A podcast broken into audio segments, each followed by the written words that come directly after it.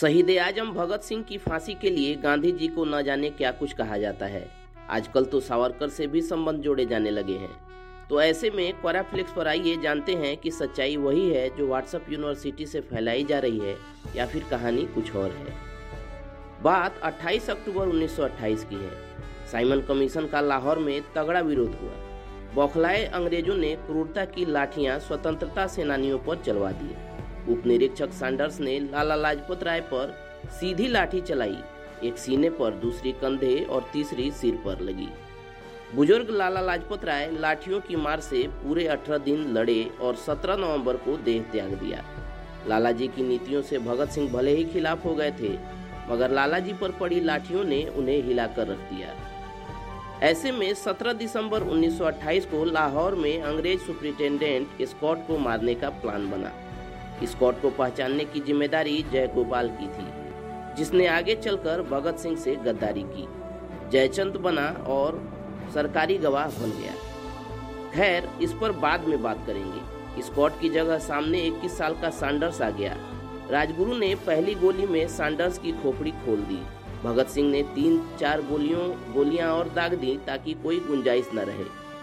इसके बाद भगत सिंह भूमिगत होने कलकत्ता चले गए। उधर भगत सिंह के कानों में फ्रांसीसी क्रांतिकारी वेला के शब्द गूंज रहे थे, जो लाहौर के नेशनल कॉलेज में उन्होंने पढ़े थे। शब्द थे, बहरों को सुनाने के लिए धमाके की ज़रूरत होती है। इन्हीं शब्दों को जहन में रखकर भगत सिंह कलकत्ता से आगरा आए। बम बनाने का काम सीखना शुरू किया। गांधी जी और सरदार भगत सिंह दोनों आज़ादी चाहते थे, मगर दोनों के रास्ते अलग थे। हिंसा और अहिंसा को छोड़ दें तो दोनों में कई समानताएँ थीं। दोनों ही सामान्य गरीबों के हितों को अहमियत देते थे। भगत सिंह नास्तिक थे तो गांधी जी परम आस्तिक। लेकिन धर्म के नाम पर फैलाई जाने वाली नफरत के खिलाफ। खैर, कुछ दिन बाद भगत सिंह ने बटुकेश्वर दत्त के साथ असेंबली सभा में बम फेंका। इनकलाब जिंदाबाद, साम्राज्यवाद मुर्दाबाद के नारे लगाते हुए लाल पर्चे फेंके।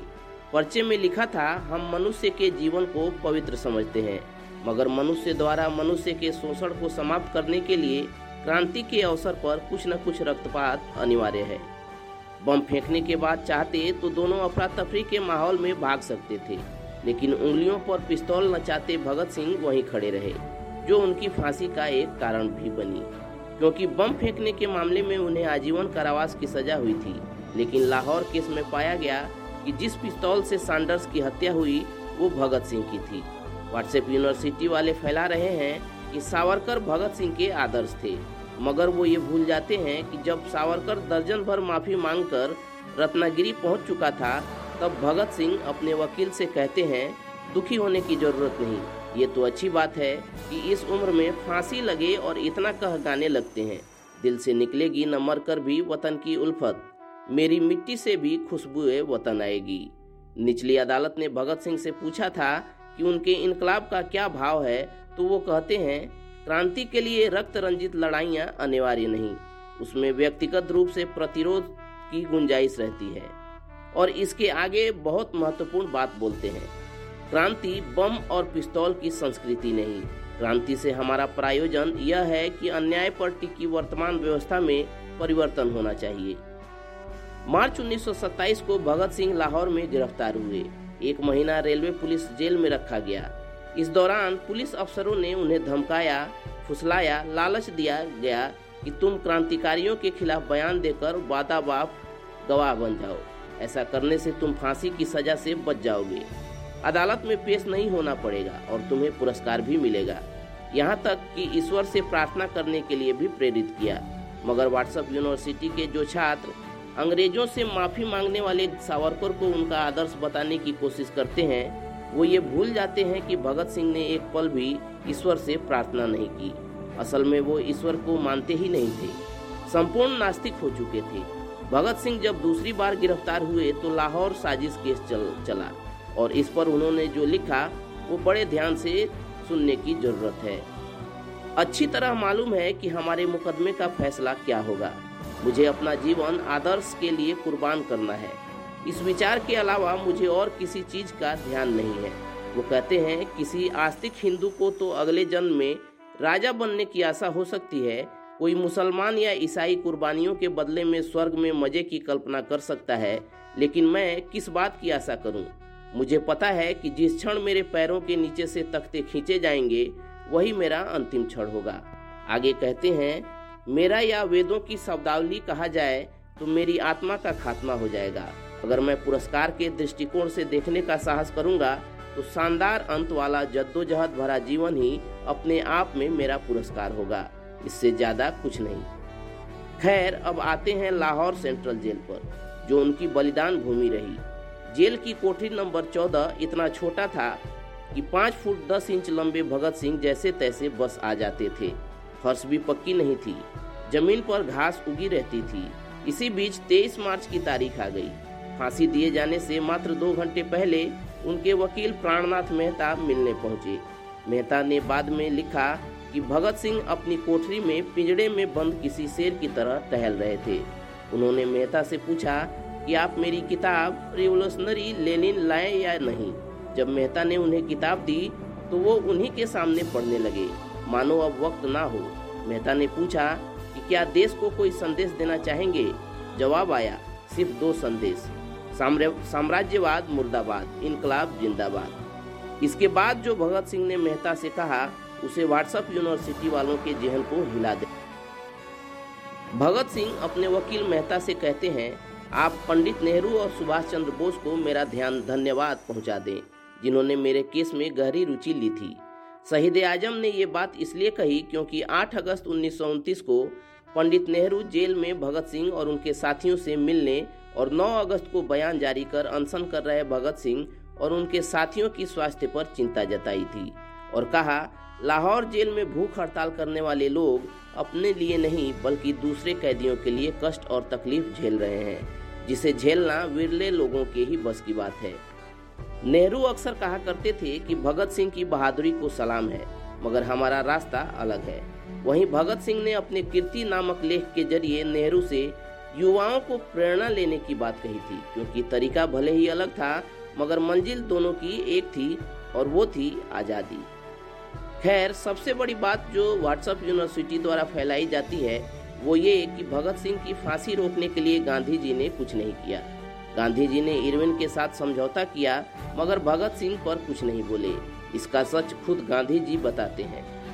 भगत सिंह की बहादुरी के लिए हमारे मन में सम्मान उभरता है, लेकिन मुझे ऐसा तरीका चाहिए जिसमें खुद को न्यौछावर करते हुए आप दूसरों को नुकसान न पहुंचाएँ। ज़ाहिर है गांधी जी यहाँ हिंसा और अहिंसा का फ़र्क समझाने की कोशिश करते हैं। गांधी जी अपनी किताब स्वराज में लिखते हैं, मौत की सजा नहीं दी जानी चाहिए थी। भगत सिंह और उनके साथियों के साथ बात करने का मौका मिला होता तो मैं उनसे कहता कि उनका चुना हुआ रास्ता गलत और असफल है। गांधी जी कहते हैं, हिंसा के मार्ग पर चलकर स्वराज नहीं मिल सकता, सिर्फ़ मुश्किलें मिल सकती हैं। गांधी लिखते हैं, मैं जितने तरीके से वायसराय को समझा सकता था, मैंने कोशिश की। मेरे पास समझाने की जितनी शक्ति थी, इस्तेमाल की। 23 मार्च 1931 की सुबह मैंने वायसराय को निजी पत्र लिखा। जिसमें मैंने अपनी पूरी आत्मा उड़ेल दी। भगत सिंह अहिंसा के पुजारी नहीं थे, लेकिन हिंसा को धर्म नहीं मानते थे। इन वीरों ने मौत के डर को भी जीत लिया था। उनकी वीरता को नमन है, लेकिन उनके काम का अनुकरण नहीं किया जा सकता। खून करके शोहरत हासिल करने की प्रथा अगर शुरू हो गई तो लोग एक दूसरे का कत्ल करके न्याय तलाशने। गांधी जी ने फांसी के दिन जो चिट्ठी लिखी, वो दबाव बनाने के लिए ही लिखी थी। लेकिन ऐसा करने से फांसी नहीं रुकी। मगर एक सवाल ये भी है कि अगर फांसी रुक भी जाती तो क्या भगत सिंह इसे स्वीकार करते? क्योंकि वो तो खुद अपनी माफ़ी की अर्जी लगाने के लिए तैयार नहीं थे। उनके पिता ने जब माफ़ी की अर्जी लगाई, तभी भगत सिंह ने चिट्ठी लिख कह दिया था कि मुझे यह जानकर हैरानी हुई कि आपने स्पेशल ट्रिब्यूनल में दरखास्त पेश की। वो आगे लिखते हैं, यह खबर इतनी दुखदाई है कि मैं इसे चुप रहकर बर्दाश्त नहीं कर सकता। इस खबर ने मेरे दिल की शांति खत्म कर दी है। मैंने कभी सफ़ाई पेश करने की इच्छा प्रकट नहीं की और ना ही इस पर विचार किया। पिता को लिखा खत लंबा है, फिर भी भगत सिंह आगे जो कहते हैं, वो महत्वपूर्ण है। पिताजी, मैं बड़ा दुखी महसूस कर रहा हूँ। मुझे डर है कि आपकी आलोचना करते हुए कहीं अपनी परिधि लांग न जाऊँ। फिर भी स्पष्ट कहना चाहूँगा, यदि कोई दूसरा व्यक्ति इस प्रकार का व्यवहार करता है यानी माफ़ी माँगता है तो मैं उसे देशद्रोह से कम कुछ भी नहीं समझूँगा। मतलब शहीद आज़म इस बात के बिल्कुल खिलाफ थे कि कोई उनकी फांसी रुकवाने के लिए माफ़ी मांगे। मगर फिर भी गांधी जी की हमेशा आलोचना हुई कि जब भगत सिंह की फांसी नहीं रुकी तो उन्होंने इरविन से समझौता क्यों किया? खूब विरोध भी झेला तो यहाँ ये समझना ज़रूरी हो जाता है कि जैसे भगत सिंह अपने इरादे के पक्के थे, वैसे ही गांधी जी भी अपने अहिंसा के रास्ते पर अडिग थे। वो भगत सिंह के बहादुरी को सलाम तो करते थे, मगर उनके रास्ते का खुला विरोध करते हुए हिंसा को गैर कानूनी बता दोनों अपने अपने तरीके से आज़ादी तलाश रहे थे, मगर सवाल ये कि जो कुछ नहीं कर रहे थे, वो अब गांधी जी की निंदा और भगत सिंह से मोहब्बत दिखाने के लिए करते हैं, या कि गांधी जी के खिलाफ द्वेष की वजह से। ज़ाहिर है, वो गांधी जी का विरोध करने के लिए ही ऐसा करते हैं। भगत सिंह की फांसी की सबसे बड़ी वजह उनका गद्दार साथी था जयगोपाल, जो खुद सैंडर्स की हत्या में शामिल था। वो भगत सिंह, राजगुरु और सुखदेव के खिलाफ सरकारी गवाह बन गया। ये बात जबरन खूब फैलाई जाती है कि गांधी जी ने भगत सिंह की फांसी नहीं रुकवाई। मगर ये कोई नहीं बताता कि उनकी फांसी उनके गद्दार साथियों की वजह से हुई। और ऐसा इसलिए होता है क्योंकि गांधी जी को हराए बिना सांप्रदायिकता नहीं जीत सकती। गद्दार जयगोपाल को कोई नहीं जानता। जयगोपाल और उसके दूसरे साथियों को कोई नहीं कोसता, मगर गांधी हर किसी के निशाने पर होते हैं, क्योंकि वो तो सर्वधर्म संभाव की सबसे मज़बूत मीनार है। गांधी को गिरा दो, बाकी इमारत खुद ही गिर जाएगी। मगर तय तो युवा पीढ़ी को करना है कि वो गांधी और भगत सिंह के विचारों की मीनार को मज़बूत करेंगे या व्हाट्सएप यूनिवर्सिटी के कुचक्र में फंसकर उसे ढहाते चले जाएँगे। यहाँ यह यहाँ यह जान लेना बेहद ज़रूरी है कि भगत सिंह कहते थे, हमें पढ़ना चाहिए ताकि कुतर्कों को तर्कों से हरा सके।